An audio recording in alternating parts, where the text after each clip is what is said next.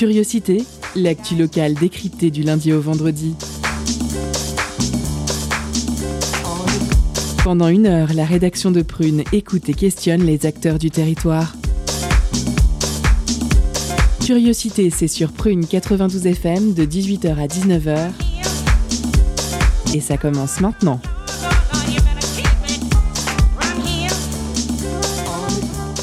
Bonjour, bonsoir, chers auditeurs et auditrices. Vous êtes sur Prune 92 FM, il est 18h, c'est heure de curiosité.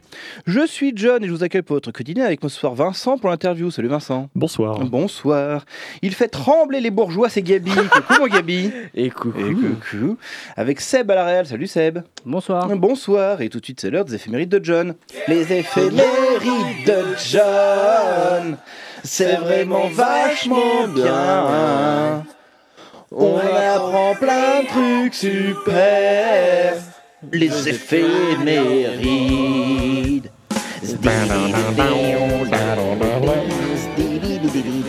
La guitare, moi. Vous y mettez tout, c'est parfait. Alors que s'est-il passé un 11 mai et on commence en 868 avec l'impression du premier livre. Il s'agit du Sutra de Diamant. 1812, une nouvelle danse fait ses débuts en Angleterre. La valse, on la considère alors vulgaire et immorale. 1927, c'est la création de la cérémonie des Oscars. hein, tout ça pour que 95 ans plus tard, on a le droit à la violence de Will Smith en direct. 1945, Saint-Nazaire est la dernière ville d'Europe libérée à la fin de la Seconde Guerre mondiale. On peut dire que les mecs ont débarqué en Normandie et ils ont fait tout le tour de l'Europe avant de retomber à Saint-Nazaire. 1949, le royaume du Siam reprend le nom de Thaïlande. 1997, Deep Blue bat Kasparov. On passe aux naissances du 11 mai 1720, le baron de Munchausen, hein, le vrai, pas celui du film. Une histoire vraie. Et presque. 1894, Martha Graham, grande innovatrice de la danse moderne. 1904, le peintre Salvador Dali. 1918, Richard Feynman, l'un des pères de la physique quantique. C'est lui qui a dit si vous pensez comprendre la mécanique quantique, c'est que vous ne comprenez pas la mécanique quantique. 1952, Renault, qui est trop vieux pour son propre bien. Oh, la- l'imitation. 1958, Isabelle Mergot, actrice, réalisatrice, chroniqueuse. Elle est connue pour avoir joué de sa dyslalie. Rien qu'en prononçant le nom, on sait de quoi tu parles. 1974, Benoît Magimel, acteur qui a commencé dans la vie, est un long fleuve tranquille qui est sorti en 88, putain de merde. Ouais, le 11 mai, c'est aussi le décès en 1857 d'Eugène François Vidocq, un tour à tour criminel, puis bagnard, évadé, indique, avant de créer la profession de détective privé. 1981, de Bob Marley, Rastafari, mais aussi homophobe notoire. hein, J'en profite pour rappeler qu'en Jamaïque, l'homosexualité est toujours punie de 10 ans d'emprisonnement. On passe à l'info classique du 11 mai avec ce soir Ferdinand Hiller, né le 24 octobre 1811 et mort le 11 mai 1885, compositeur, conducteur et critique musical allemand. De ses 17 à ses 24 ans, il déménage à Paris où il assure la liaison entre personnalités importantes du monde musical tels Chopin, Berlioz, Rossini et Bellini. Après l'échec de son opéra Romilda, il leur voyage en Italie où il se consacre à l'étude de la musique sacrée. De retour en Allemagne, il fonde le Conservatoire de Cologne qu'il dirigera jusqu'à sa mort. Ce furent des années riches en stimulation au cours desquelles il leur assiste euh, euh, les plus grands musiciens de l'époque. Sa production musicale comprend principalement des opéras et des Horatios, mais pas que ça. Et là, on écoute Chazelle numéro 1, opus 54.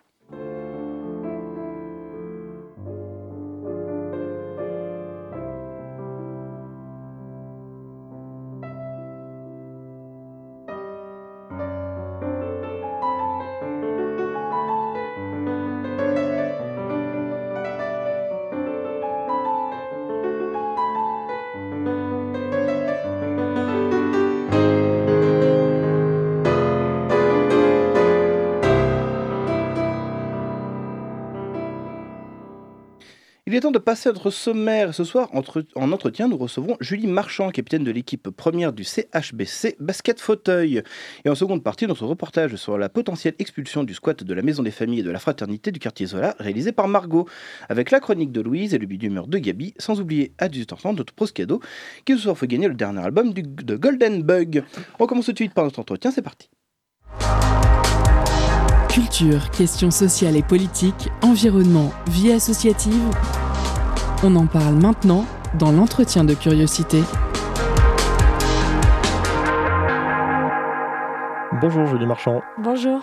Vous êtes capitaine de l'équipe première du Saint-Herblain Basket Club dans la section basket fauteuil, une section créée en, 2003 euh, dans le club et destinée aux personnes en, situation de handicap, mais qui accueille également des, joueurs valides.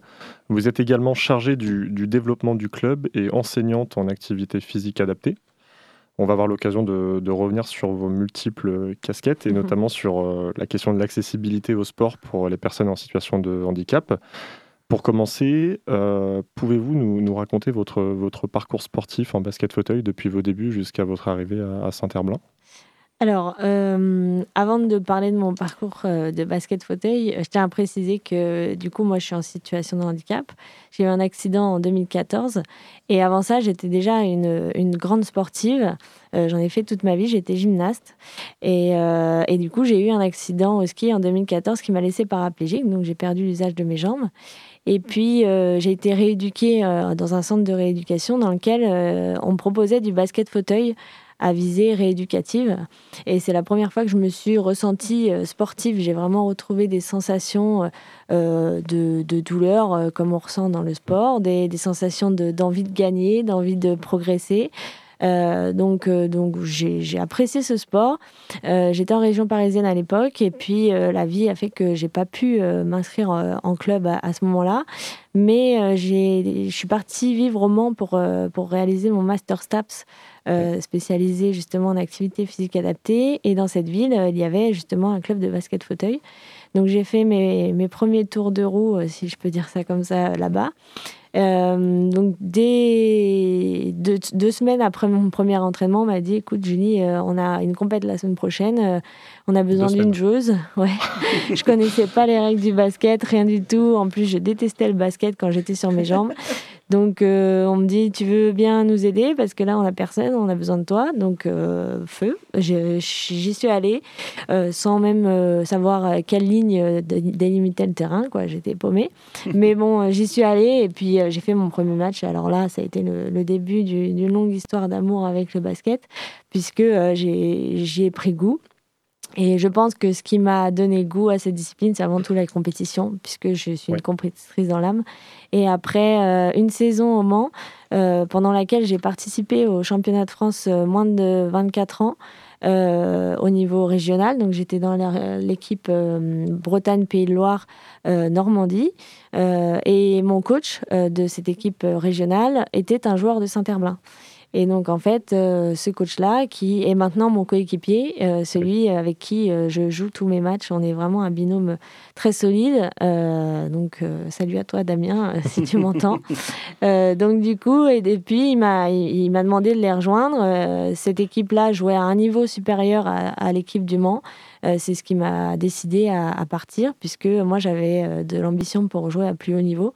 Et donc du coup, bah, j'ai sauté le, pas. Et donc ça fait quatre ans que je suis à Saint-Herblain et je m'y plais beaucoup. Euh, donc je ne compte pas partir de sitôt. Et donc là, vous êtes capitaine de l'équipe dans le National C tout à fait. Il y a, on a deux équipes en compétition.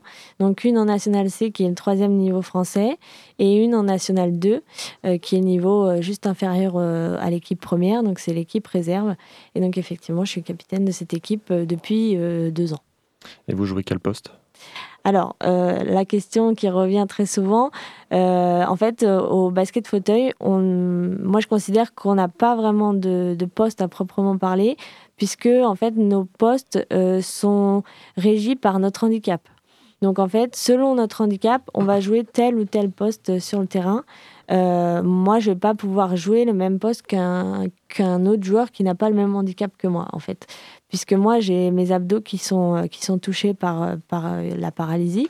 et donc, du coup, j'ai des déséquilibres du tronc qui font que sur mon fauteuil, je suis obligée d'avoir les fesses plus basses que mes genoux pour euh, maintenir mon tronc qui, qui, peut être déséquilibré.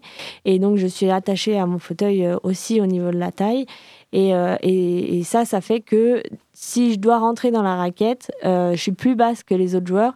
Et donc, tout de suite, je me fais bâcher et je peux pas mettre mes paniers. Donc, moi, mon rôle, ça va être de faire rentrer des joueurs qui sont grands qui sont hauts sur leur fauteuil et qui ont un handicap moindre que le mien. Donc moi, euh, et, tout ça, c'est régi par euh, un système de classification euh, par points. Par points, c'est ça. C'est ça, ouais. Donc moi, je suis 14 Euh, alors, ça, c'est la somme de tous les points sur le terrain. Donc, euh, chaque joueur a, une classification allant de 1 à 5, en sachant que 1, c'est paraplégique sans abdos, et 5, c'est valide. Donc là, euh, j'en profite pour dire que les valides jouent avec nous. Donc, il faut bien se dire qu'ils ne sont pas debout, ils sont assis dans les fauteuils comme tout le monde, enfin, comme tout le reste de l'équipe. quoi. et donc, du coup, qu'est-ce que je vais dire? Donc, on additionne la, la somme, les, les, toutes les classifications euh, des cinq joueurs qui sont sur le terrain. Et là, euh, on ne doit pas excéder un certain nombre en fonction de la division dans laquelle on joue. Donc, par exemple, pour la nationale C, on doit jouer à 15 points et pas plus. Donc, on additionne tout le monde. Et, donc, du coup, c'est une grosse difficulté pour le coach en plus, puisque dès qu'il fait sortir un joueur, il faut qu'il en rentre un avec. Et ça dans les points. Voilà, c'est ça. Il ne faut pas qu'il dépasse. Et, je précise d'ailleurs que les règles au basket fauteuil sont les mêmes que les règles qu'on peut voir par exemple en NBA. Euh, je, voulais vous poser une question par rapport à, à, l'effort en fait, parce que effectivement dans le prolongement de, votre pratique, il y a le, fauteuil, donc du coup il y a encore une nouvelle sursollicitation parce que là vous allez euh, solliciter vos muscles du bras encore plus que sans, que sans fauteuil. Est-ce que ça nécessite des échauffements, des entraînements euh, spécifiques avant? Euh, alors, à l'échauffement, effectivement, on va, on va commencer par un échauffement musculaire et articulaire au niveau des bras, puisque c'est notre outil euh, de, de, performance finalement. Mm. donc, on échauffe d'abord les bras par le biais d'élastiques, etc. On a une petite routine qu'on fait avant chaque match. Puis après, on s'échauffe plus à rouler euh, autour du terrain, puis après on passe sur du shoot et enfin on termine par un peu d'opposition avant un match. Et en plus des entraînements euh, collectifs, euh, il est recommandé de, de, faire de la musculation en parallèle pour non pas forcément être meilleur pendant le, le, match, mais plutôt pour protéger ses articulations qui sont sursollicitées et dans le sport et dans le quotidien. D'accord. Et euh, naturellement, il y a également le, fauteuil. Est-ce que vous pouvez nous dire comment il est conçu? Est-ce qu'il est conçu d'une façon spécifique pour euh, le sport Déjà, est-ce qu'il est lourd, plus léger euh? Alors, les fauteuils de basket sont des fauteuils qui ont les roues plus inclinées que des fauteuils de ville. donc, c'est vraiment, on a un carrossage bien plus important. les roues sont inclinées sur les côtés, donc ils sont plus larges.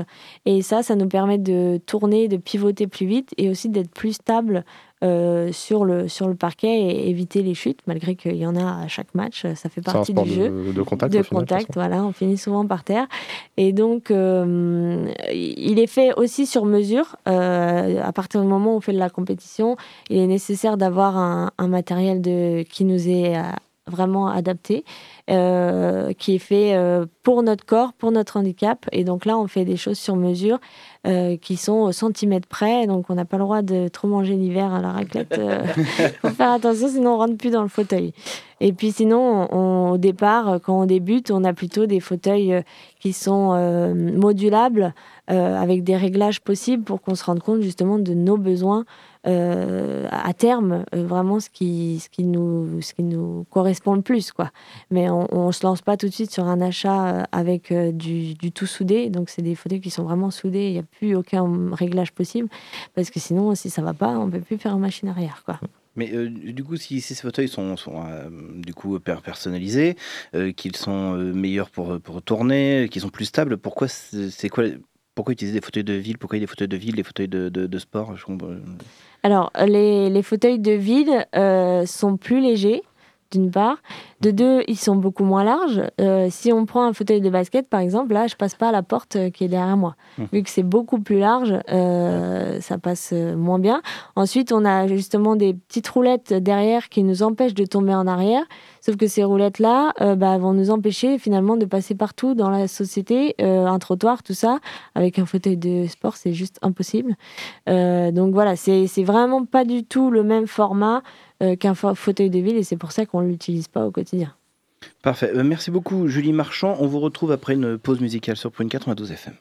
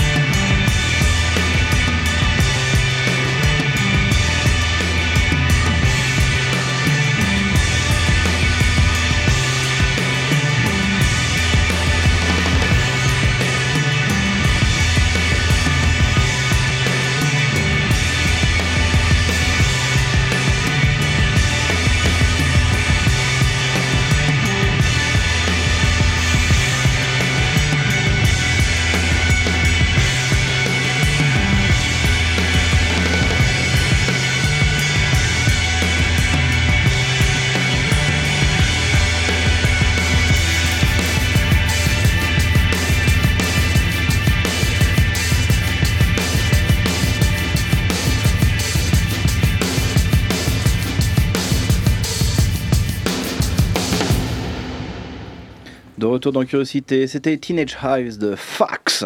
Je sais pas si ça se prononce comme ça, mais j'avais envie de le prononcer comme ça. Yeah. Ça, ça me rappelle une musique d'un groupe euh, allemand Eisbrecht qui s'appelle Fuck, par ici. Bref, ensuite nous allons retrouver Julie Marchand, capitaine de l'équipe première du CHBC Basket Fauteuil, avec Vincent, c'est tout de suite. L'entretien de curiosité sur Prune 92 FM et le www.prune.net.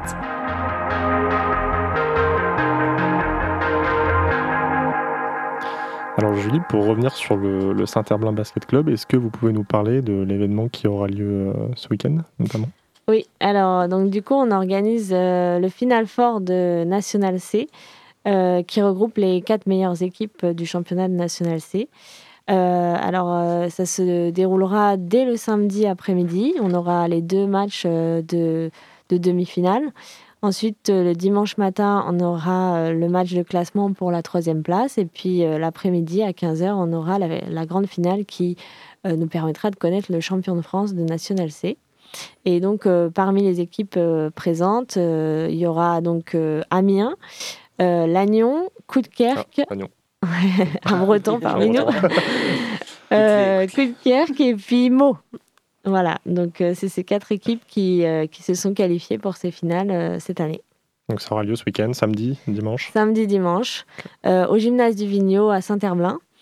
Euh, et pendant ce week-end, euh, il y aura plusieurs animations. On fait venir euh, des clubs locaux, notamment le Twirling de Saint-Herblain et puis une troupe de danse de reggaeton de l'école de danse de Nantes. Et on aura quelques surprises avec notamment des joueurs de l'Hermine qui nous feront l'honneur de, de venir faire l'ouverture du match à 17h. Ok. Euh, bah D'ailleurs, pour le Saint-Herblain Basket Club, ensuite, euh, pour, on imagine pour euh, cette saison, la saison prochaine, quels vont être vos objectifs? Alors, vous personnellement et euh, collectivement avec votre équipe?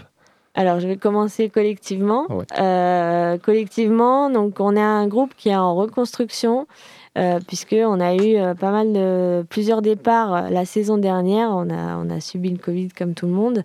On a eu des départs et puis cette saison-là, on a eu des arrivées, sauf que du coup, ça fait un groupe nouveau qui ne s'est pas encore complètement joué ensemble. On a progressé tout au long de la saison. Mais on a encore du travail à faire et on attend des nouvelles recrues pour la saison prochaine aussi qui ont déjà fait leurs premiers essais à l'entraînement les semaines précédentes. Donc on a, on a beaucoup d'espoir en cette équipe euh, euh, qui finalement, avec euh, du travail et avec de l'entraînement et, et, et, euh, voilà, de la détermination, arrivera à ses fins, euh, à savoir que no- notre ambition euh, finale est d'être en National B, Mm. donc dans la division supérieure. Euh, c'est un objectif qu'on a depuis un moment. C'est dans le projet du club de- d'être en National B et de s'y maintenir surtout, parce qu'on a fait une saison en National B juste avant le Covid. Ah oui. Euh, en étant National B, on a été redescendu. euh, voilà, contre, contre notre gré, je ne vais pas rentrer dans les détails, mais c'était pas vraiment juste. Euh, donc du coup, on veut récupérer cette place euh, qu'on mérite, on va travailler pour et, et surtout le but c'est de s'y maintenir puisque euh, il n'est pas question, euh, enfin c'est pas intéressant pour nous de faire la navette euh, tous les deux ans, euh, un coup en C, un coup en B, on veut y rester et pour ça, on- ça passe par le recrutement. Donc, euh, donc on cherche des, des nouveaux joueurs euh, à l'échelle nationale, puisque faut savoir qu'en basket fauteuil, on, est, on, a des clubs dans toute la France, mais, euh, mais les joueurs finalement sont chers, puisqu'il n'y en a pas beaucoup. Et euh, et il y a beaucoup, beaucoup de. euh, comment dire euh, mince, euh, entre les clubs, en fait, on, on se bat pour avoir euh, les joueurs, quoi. Donc, euh, Comme un mercato. euh, euh, c'est ça. Donc voilà, il faut, faut avoir les bons arguments pour les faire venir. Voilà. Et puis pour l'aspect personnel, donc moi, bah, justement, dimanche, à l'issue des finales, je prends l'avion et je décolle pour Casablanca pour un stage avec l'équipe de France de basket fauteuil euh, féminin. Euh, donc du coup, mon ambition personnelle, moi, c'est euh, les Jeux de Paris 2024. 2024, ouais. Euh, moi, j'ai envie d'y participer. Je travaille pour. Voilà, j'ai eu la chance d'être sélectionnée plusieurs fois en stage avec l'équipe de France. Donc, du coup, voilà le projet personnel. Et il me reste deux ans. euh, il me reste deux ans pour, pour y arriver. Donc, euh, il faut que, faut que je maintienne le cap. Et c'est ça le plus dur, c'est de, de tout le temps, euh, de jamais s'arrêter et de d'avoir cet objectif en ligne de mire euh, pour, pour continuer à être motivé à aller s'entraîner malgré voilà, la fatigue physique et, psychologique. Félicitations pour cette sélection. Euh, comme on le disait en début d'interview, vous avez également une fonction en, en, tant qu'enseignante en, activité physique adaptée. Pour cette question de, de l'accessibilité, surtout de la sensibilisation, en fait, j'ai l'impression du, du, public au, au, sport pour les personnes en situation de handicap. Comment vous, vous y prenez? Alors, juste euh, l'activité physique adaptée, donc ça ne s'adresse pas qu'aux personnes en situation de handicap, c'est euh, pour les personnes atteintes de maladies chroniques euh, et d'affections de longue durée ou de handicap. Donc, c'est vraiment très vaste. Et c'est l'activité physique qui a pour but euh, d'être en meilleure santé euh, physique ou mentale, euh, d'améliorer la qualité de vie des personnes grâce à l'activité physique. voilà, donc c'est vraiment à dissocier de l'accessibilité. mais par contre, au niveau de l'accessibilité, au quotidien, bah, en France, on a, encore, on a encore du travail à faire, notamment niveau, par exemple au niveau de l'aménagement euh, en ville, euh, par exemple. Et encore que euh, je suis parisienne d'origine, donc en arrivant à Nantes, pour moi, c'était du luxe. Il hein. faut, bien se le dire. Les Nantais ne se rendent pas compte de la chance qu'ils ont, malgré qu'il y a encore beaucoup de travail à faire, mais il y a pire ailleurs. C'est ça qu'il faut se dire. Mais, mais maintenant que je suis nantaise d'adoption, on va dire, c'est vrai qu'il y a encore plein de choses à faire. On, progresse, mais on a du, travail encore dans l'accessibilité, dans les lieux publics, dans, dans les commerces, etc., on se retrouve très souvent bloqué à une porte d'entrée et on ne peut pas faire nos courses comme tout le monde, aller au restaurant comme tout le monde, au cinéma. Voilà, on est très souvent. Il faut toujours qu'on anticipe, toujours qu'on appelle avant pour savoir si on peut y aller. On ne peut pas improviser. C'est le souci qu'on a quand on est en situation de handicap. Prendre le train, il faut s'y prendre euh, une semaine à l'avance pour être sûr de pouvoir monter dans le train. L'avion, c'est pareil, il faut solliciter. On n'est jamais rassuré. Euh, on peut, peut jamais se reposer sur ses lauriers et se dire bon bah là. On ne peut pas partir sur un coup de tête, c'est pas possible. Il n'y a pas d'improvisation possible quand on est en situation de handicap ou alors euh, bah, il faut toujours se faire aider quoi. Sauf que nous, on a envie d'être indépendant au même titre que les personnes qui sont sur leurs jambes. On n'a pas envie d'être toujours euh, voilà, euh, assisté, si je peux utiliser ce mot-là, euh, malgré que c'est pas un problème de recevoir de l'aide, mais ça devrait pas. On ne devrait pas avoir besoin de, demander aux autres de nous aider.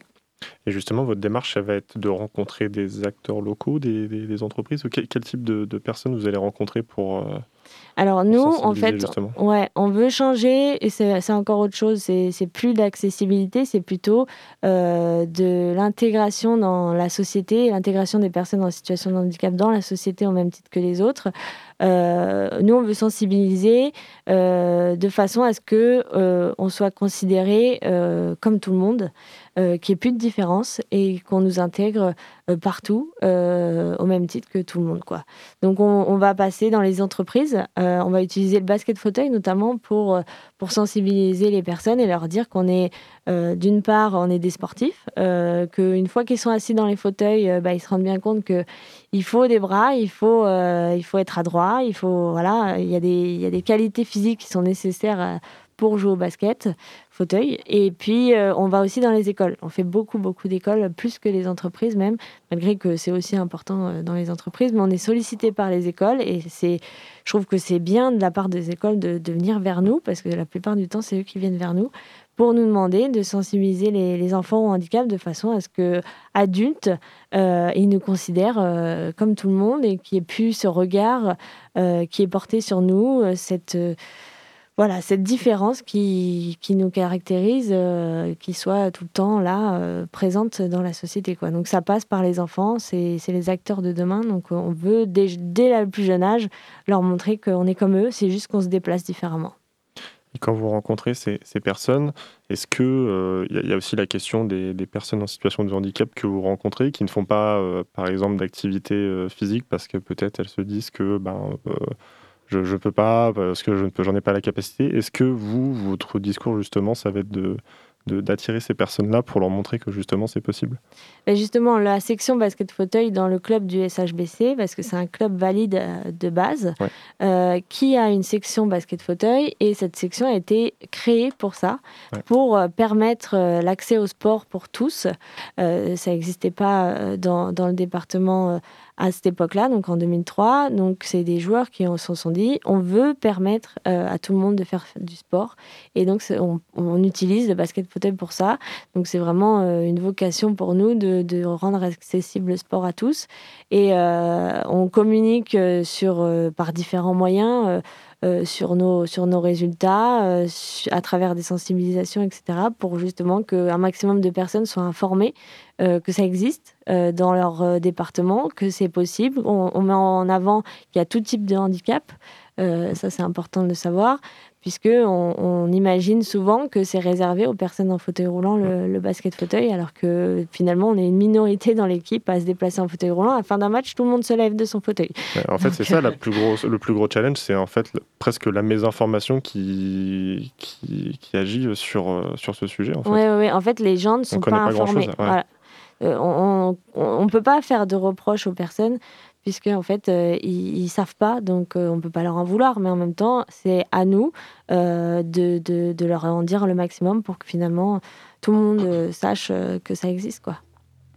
Merci beaucoup, euh, Julie Marchand. C'est-à-dire, parce que moi-même, j'ai appris plein de choses et je me posais encore une question euh, quand vous parlez donc, bah, du coup, des personnes en situation de, handicap. Euh, avec le basket fauteuil, je pense que c'est voilà, des personnes en situation de handicap, c'est principalement des personnes à mobilité réduite. Mais quid d'autres handicaps pour les malvoyants, etc. etc. ils participent dans les mêmes sections? Est-ce que c'est d'autres équipes que... Alors, il est beaucoup de sports sont accessibles à, plusieurs types de handicap. Mhm. Et en fait, euh, en compétition, on ne va pas concourir dans la même catégorie. Donc, euh, par exemple, l'athlétisme, il y a la catégorie euh, déficient visuel, il y a la catégorie fauteuil roulant ou amputé. voilà, on, a la chance que justement, au niveau du comité international olympique, il y a eu des catégories en fonction des handicaps qui soient faites.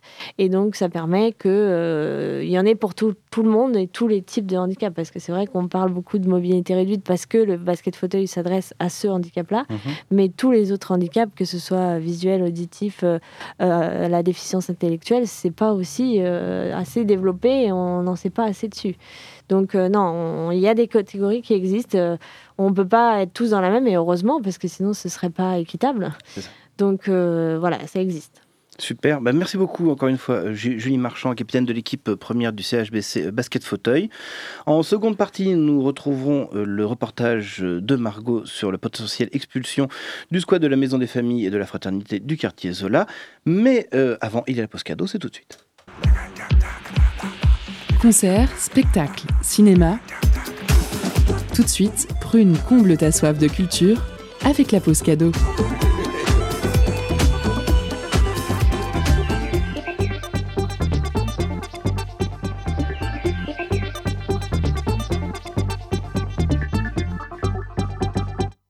Ce soir, Prune vous fait gagner un CD du dernier album de Golden Bug, Pixel Abyss. Golden Bug, c'est un DJ français expatrié à Barcelone. Niveau style musical, il toucha un peu à tout dans ses précédents projets. Mais sur cet album, on retrouve principalement de la techno et de la musique psychédélique. L'artiste invite des artistes du monde entier à poser sur son EP avec la voix de la japonaise Nalumi Ellison, les Australiens de Fanboys et l'Espagnol Pararo Sunrise. Une ambiance chill aux multiples influences qui fait résonner en nous cette grande envie de voyage. Alors envoyez rêve pour emporter votre album. Rêve en message direct sur l'Instagram de Prune. Je vous laisse en musique avec Tokoyo Nokoni par Golden Bug et Vega Voga.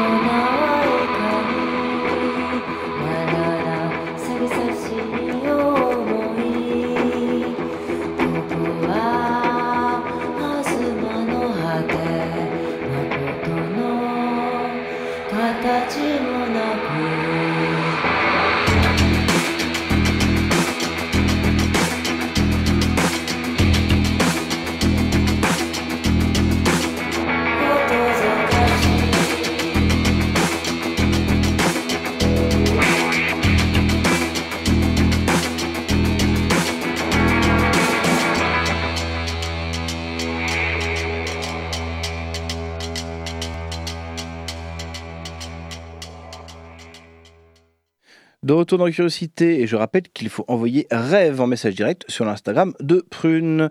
Tout de suite, Louise n'est pas parmi nous, et pourtant, et pourtant elle est là quand même.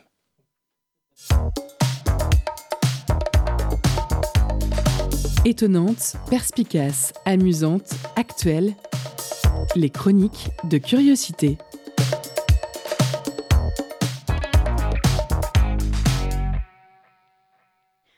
Aujourd'hui, je vais commencer ma chronique par une petite devinette. Quel est le point commun entre Platon et Love Actually? La réponse n'est pas Ryan Gosling, qui joue même pas dans Love Actually d'ailleurs, et c'est bien dommage.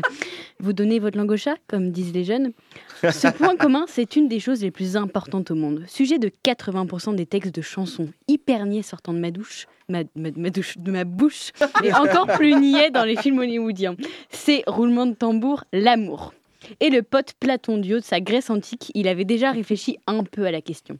C'est un des premiers mecs à avoir pensé à l'origine de l'amour. Ça lui a pris comme ça un jour alors qu'il était tranquillement en train de manger. Je vous explique. D'après lui, l'être humain était à la base un être parfait, doté de quatre bras, quatre mains, quatre jambes, quatre pieds, deux têtes et deux sexes. Ça donnait aux humains une grande puissance et un peu trop d'orgueil. Un beau jour, les hommes ils se sont plus sentis pisser, si je puis dire, et ils ont décidé de défier Zeus et ses copains. Seulement, c'est pas une idée de ouf de défier les dieux. Voyant que les humains avaient complètement arrêté de les vénérer et commencé à bailler aux corneilles, comme disent les jeunes, on ne m'arrête plus, les divinités en toge, elles ont décidé de punir la race humaine. Punir parce qu'elles voulaient quand même pas les exterminer, c'était un peu pratique d'avoir des serviteurs dévoués qui faisaient tout un tas d'offrandes. Donc, comme sanction, Zeus a décidé de séparer les êtres humains en deux avec l'aide de son pote Apollon. Et c'est de cette division que sont nés les hommes et les femmes que nous sommes aujourd'hui. aujourd'hui. Mais la séparation des humains en deux a créé un nouveau truc, le désir.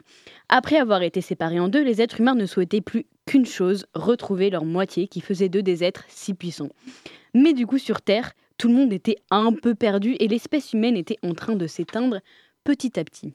Alors les dieux ont eu une bête d'idée. Ils ont inventé la sexualité et la reproduction. Comme ça, les moitiés humaines pouvaient satisfaire leurs désirs et ne faire qu'un, tout en, préserv- en préservant la sauvegarde de l'espèce, tout bénef. Et c'est ce que Platon appelle amouriner. Aujourd'hui, le terme se rapprochant le plus de cette histoire de demi-humain serait celui d'âme sœur, comme James et Rose dans Titanic, Roméo et Juliette, Bonnie and Clyde. Bref, vous avez compris l'idée. Et vous connaissez le point commun entre tous ces gens? Bah, ils sont tous beaux. Et moi, je me suis toujours demandé, c'est quoi la beauté en vrai? C'est quand même hyper subjectif. Alors pourquoi est-ce qu'il y a des critères de beauté? Si je devais émettre une théorie très personnelle et qui n'a aucun rapport avec une quelconque sorte de propagande écolo, je dirais que la beauté, c'est un peu comme le développement durable. Mais si, comme le dessin avec les trois ronds qui montre le lien entre enjeux sociaux, économiques et environnementaux qu'on travaille approximativement tous les ans de la sixième jusqu'au bac. Cette théorie dépend de trois grands critères, la gentillesse, l'intelligence et la beauté physique. Et il faut trouver un juste équilibre entre tout ça. Si on va dans les clichés, une personne gentille avec un physique avantageux sera considérée comme un peu idio- idiote. Une personne gentille et intelligente ne se démarquera pas par sa beauté physique, et une personne intelligente et répondant aux critères de beauté physique sera considérée comme méchante. En gros, la beauté idéale serait atteinte en étant gentil, beau physiquement et intelligent Je crois pas vraiment. Pour moi, la beauté dépend d'un quatrième tout petit truc, un détail de rien du tout, le charisme. Parce que c'est vrai, on entend rarement dire d'une personne Oh là là, cette personne, qu'est-ce qu'elle est charismatique, mais par contre, qu'est-ce qu'elle est moche. Moi, personnellement, je fais pas partie de la catégorie des personnes dotées de charisme. J'ai clairement peur des gens, ce qui est légèrement embêtant socialement parlant, mais c'est pas, c'est pas le sujet. Ce que je veux dire, c'est que pour moi, ces personnes-là, celles qui sont dotées de charisme, c'est des sortes de super-héros. C'est des gens à l'écoute qui dégagent de la confiance. Ils sont à l'aise à l'oral et pour moi, c'est ça qui rend beau. Mais le charisme, c'est un peu comme la chantilly. C'est beau en apparence, mais ça cache surtout ce qu'il y a dessous et ça finit par fondre. Ok, merci beaucoup euh, Louise. Je rappelle que ici nous sommes tous charismatiques, mais moches. Sinon nous ferions de la télé et pas de la radio. merci encore une fois Louise.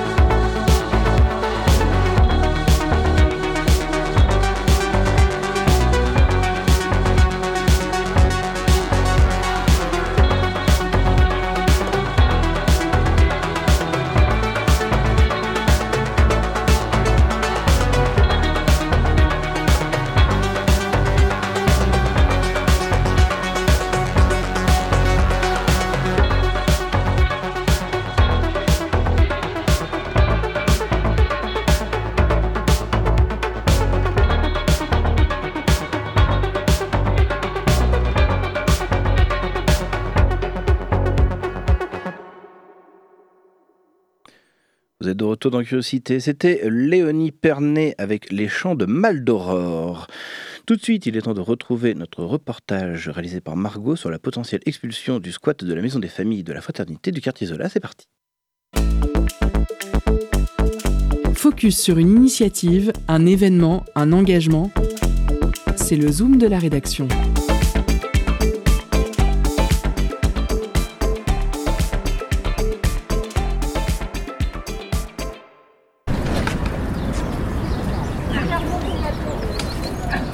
M'appelle euh, Jamila. Et du coup, vous vivez dans la maison depuis Oui, j'ai vivre, euh, ça fait sept mois avec euh, trois enfants et mon mari. Oui, Et aujourd'hui, euh, vous êtes présente, c'est pour. euh, oui quoi pour, euh, oui, pour, euh, pour défendre, pour rester plus euh, dans la maison famille ou pour euh, trouver notre solution pour euh, vivre avec mes enfants et mon mari, bien sûr. J'appelais toujours euh, 115, mais il n'y a, il y a rien comme solution. J'y vivre avec mes enfants dans la route, c'est très difficile, surtout pour euh, mes enfants. Après l'école et tout, euh, ils ne peuvent pas. Ce qui vous importe aujourd'hui, c'est aussi de garder un logement pour pouvoir. euh, Oui, pour euh, mes enfants, ils vivent comme les autres enfants et, et tout. Comme Jemila, ils sont nombreux au sein de la maison des familles de Zola à avoir connu la rue avec leurs enfants. Ils étaient plusieurs à témoigner au tribunal de Nantes jeudi dernier, car menacés d'expulsion, ils ont peur d'un retour à l'horreur. Je m'appelle Dorine. Euh, on est devant le tribunal de Nantes parce qu'en fait, on euh, était là euh, pour une procédure d'expulsion de la maison des familles de Zola, qui est un logement qui abrite depuis juillet 2020 euh, des femmes seules et des familles euh, à la rue. Donc il se trouve que le propriétaire euh, a entamé une procédure il y a quelques mois pour demander une expulsion immédiate du lieu. Donc c'est un lieu qui donc il a été ouvert en juin 2000 en juillet 2020 et depuis il n'y a pas loin de 400 personnes qui, sont passées par cette maison puisque bah voilà c'est un logement c'est un logement temporaire en attendant que ben que euh, que les familles ou les femmes seules soient prises en charge par, euh, les services de l'État. C'est un propriétaire privé qui, veut, euh, retrouver son logement en fait et qui, veut probablement en faire, qui veut en faire une location derrière et qui veut gagner de l'argent. Loin de contester la volonté du propriétaire de récupérer l'immeuble ou bien l'illégalité de cette réquisition citoyenne, la maison des familles de Zola souhaite simplement obtenir du temps supplémentaire. Au moins en fait avoir un délai, le temps de se retourner, parce qu'en fait on fait face à un problème, c'est que cette maison, elle, est, devenue, elle est devenue tellement euh, indispensable qu'on a, euh, euh, on a des travailleurs sociaux qui, nous appellent pour nous demander si, s'il y a de la place dans cette maison, qui est un squat. Donc ça, veut vraiment dire que bah, tout est bouché et que les personnes ont beau téléphoner euh, au 115 tous les jours pour, euh, pour prévenir qu'ils sont du coup euh, sans domicile, bah, on a des gens, ça fait euh, un- plus d'un an qu'ils sont dans la maison maintenant. Quoi. Cette forte demande n'est malheureusement pas inédite, bien au contraire, elle est même la raison de la fondation de ce squat, comme l'explique Mathilde de l'association L'autre cantine. C'était un constat à ce moment-là d'un nombre grandissant de familles arrivant et n'ayant aucune solution de proposer, sachant que tous les dispositifs des services de l'État étaient euh, vraiment saturés et qu'en fait euh, euh, ils étaient obligés d'attendre, enfin dans l'attente à la rue. Il y avait d'autres, il y avait d'autres choix que de trouver des solutions alternatives. Et donc du coup, c'est là que toutes les associations étaient euh, débordées et au vu de l'urgence, euh, un petit collectif s'est rassemblé pour euh, se dire qu'il y avait une urgence quelque part. La maison des familles, c'est surtout un lieu de pré-accueil pour les oubliés du 115, le dispositif mis en place par l'État qui est souvent difficile à comprendre. Quand on les appelle, alors déjà on a un temps d'attente qui est euh, extrêmement long. Quand on peut vraiment euh, attendre deux heures, enfin même euh, c'est très rare d'attendre moins de, de, de les avoir en moins d'une heure euh, de téléphone. Et il faut essayer d'appeler tous les jours, tous les jours, tous les jours. Si on manque une seule, euh, un seul on jour, euh, nuit par nuit par nuit. c'est ça, exactement. Et puis si on manque un jour euh, d'enregistrement au 115, euh, le 115 considère que du coup la famille a une solution pour ce jour-là. Donc euh, s'ils voient dans leurs euh, enregistrements qu'ils n'ont pas appelé ne serait-ce qu'un jour, ça veut dire que ce jour-là, ils n'ont pas eu le, ils pas eu le, de besoin urgent d'un logement. Et donc, du coup, ils ne sont plus considérés comme étant dans l'urgence d'un logement et d'un accueil. Et ça, c'est vraiment, enfin, c'est vraiment un des, un des freins euh, aujourd'hui à pouvoir loger, puisque déjà il faut comprendre ce fonctionnement, il faut parler français, il faut pouvoir se faire entendre, il faut pouvoir avoir la possibilité d'appeler et d'attendre autant de temps et de comprendre en fait comment fonctionne ce, principe. Et en fait, il y a beaucoup de familles qui se perdent et qui restent à la rue vraiment très longtemps parce que justement ils n'ont pas ces billets-là, quoi. Ils ne savent pas comment ça fonctionne. L'alerte est aussi lancée par d'autres associations comme Rotois France et sa présidente Cécile, qui soulignent la situation critique de ces enfants qui risquent à nouveau un déséquilibre. Euh, la rue, ça veut dire euh, deux jours de 115 parfois, et puis après trois jours de, dans le jardin, comme ils disent certains. Euh, j'ai discuté avec un des enfants hein, il n'y a pas longtemps, qui a 9 ans, et qui m'a dit qu'avant il dormait dehors et que dehors il faisait froid et que qu'il pleut aussi. Et il me dit c'est pas drôle quand on dort dehors et qu'il pleut.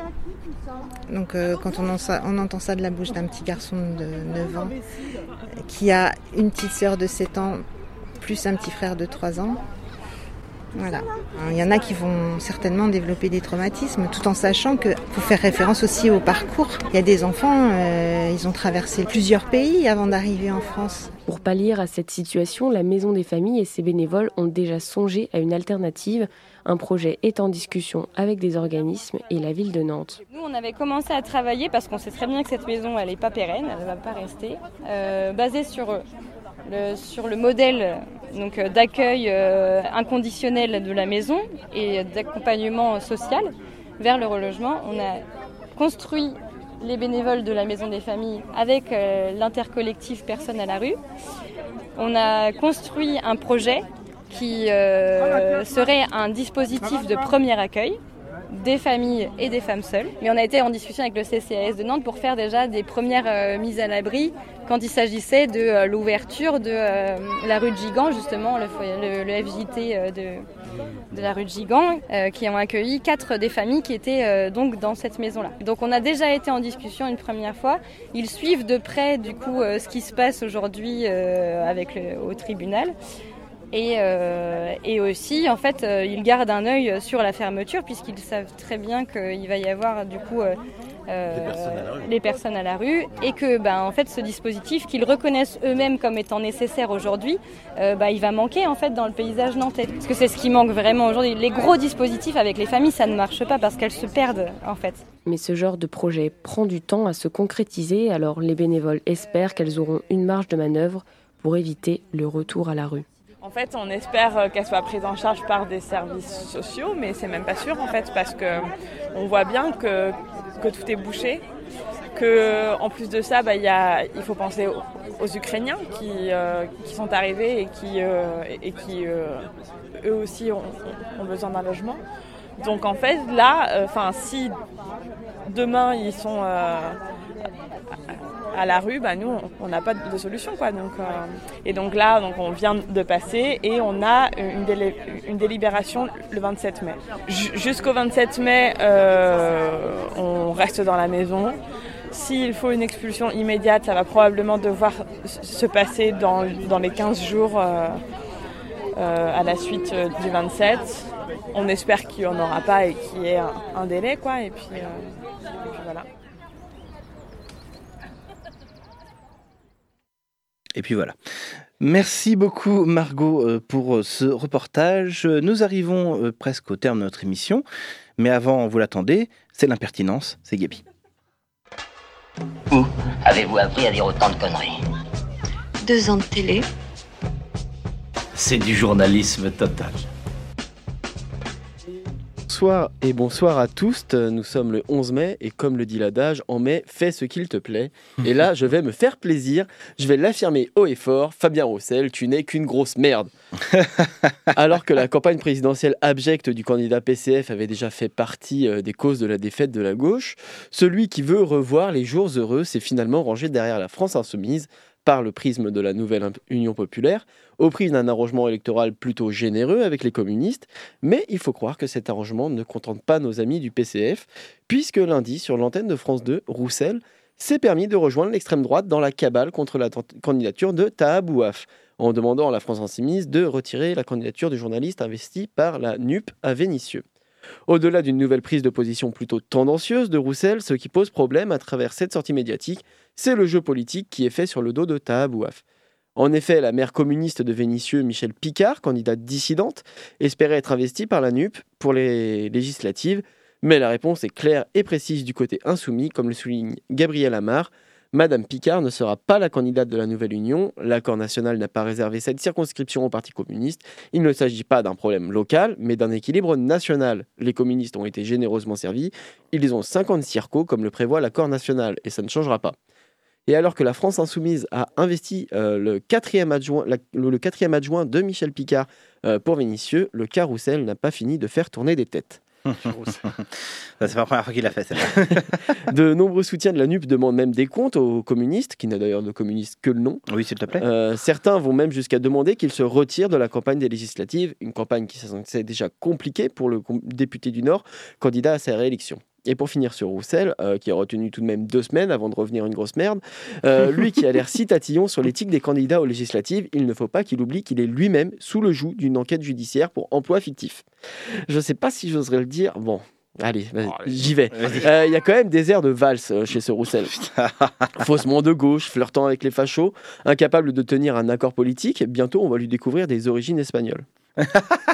Bon, depuis que j'ai écrit cette chronique, des nouveaux éléments sont arrivés. Hein. Le comité de suivi contre les violences sexistes et sexuelles mis en place au sein de la France Insoumise a été saisi le samedi 7 mai d'un témoignage relatant des faits supposés de violences sexuelles reprochés à Tahabouaf.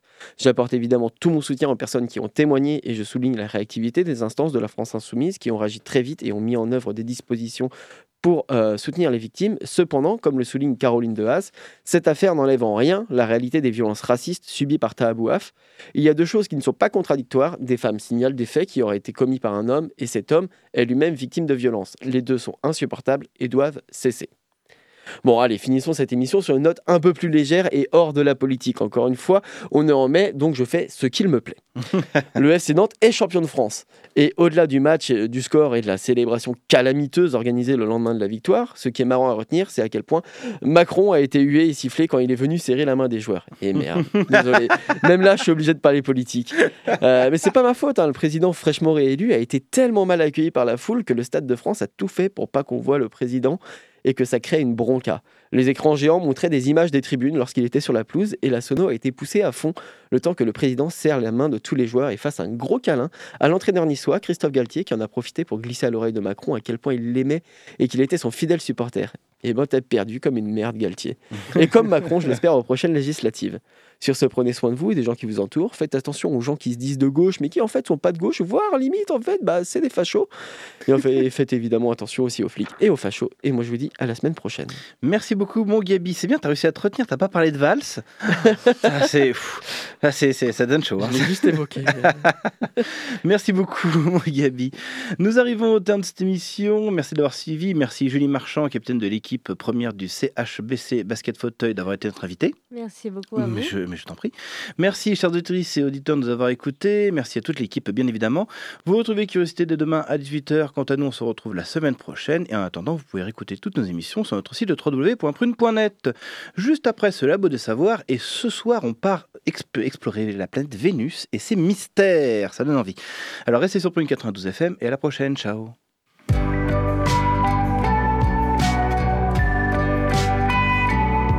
Pour écouter ou réécouter Curiosité, rendez-vous sur le www.prune.net.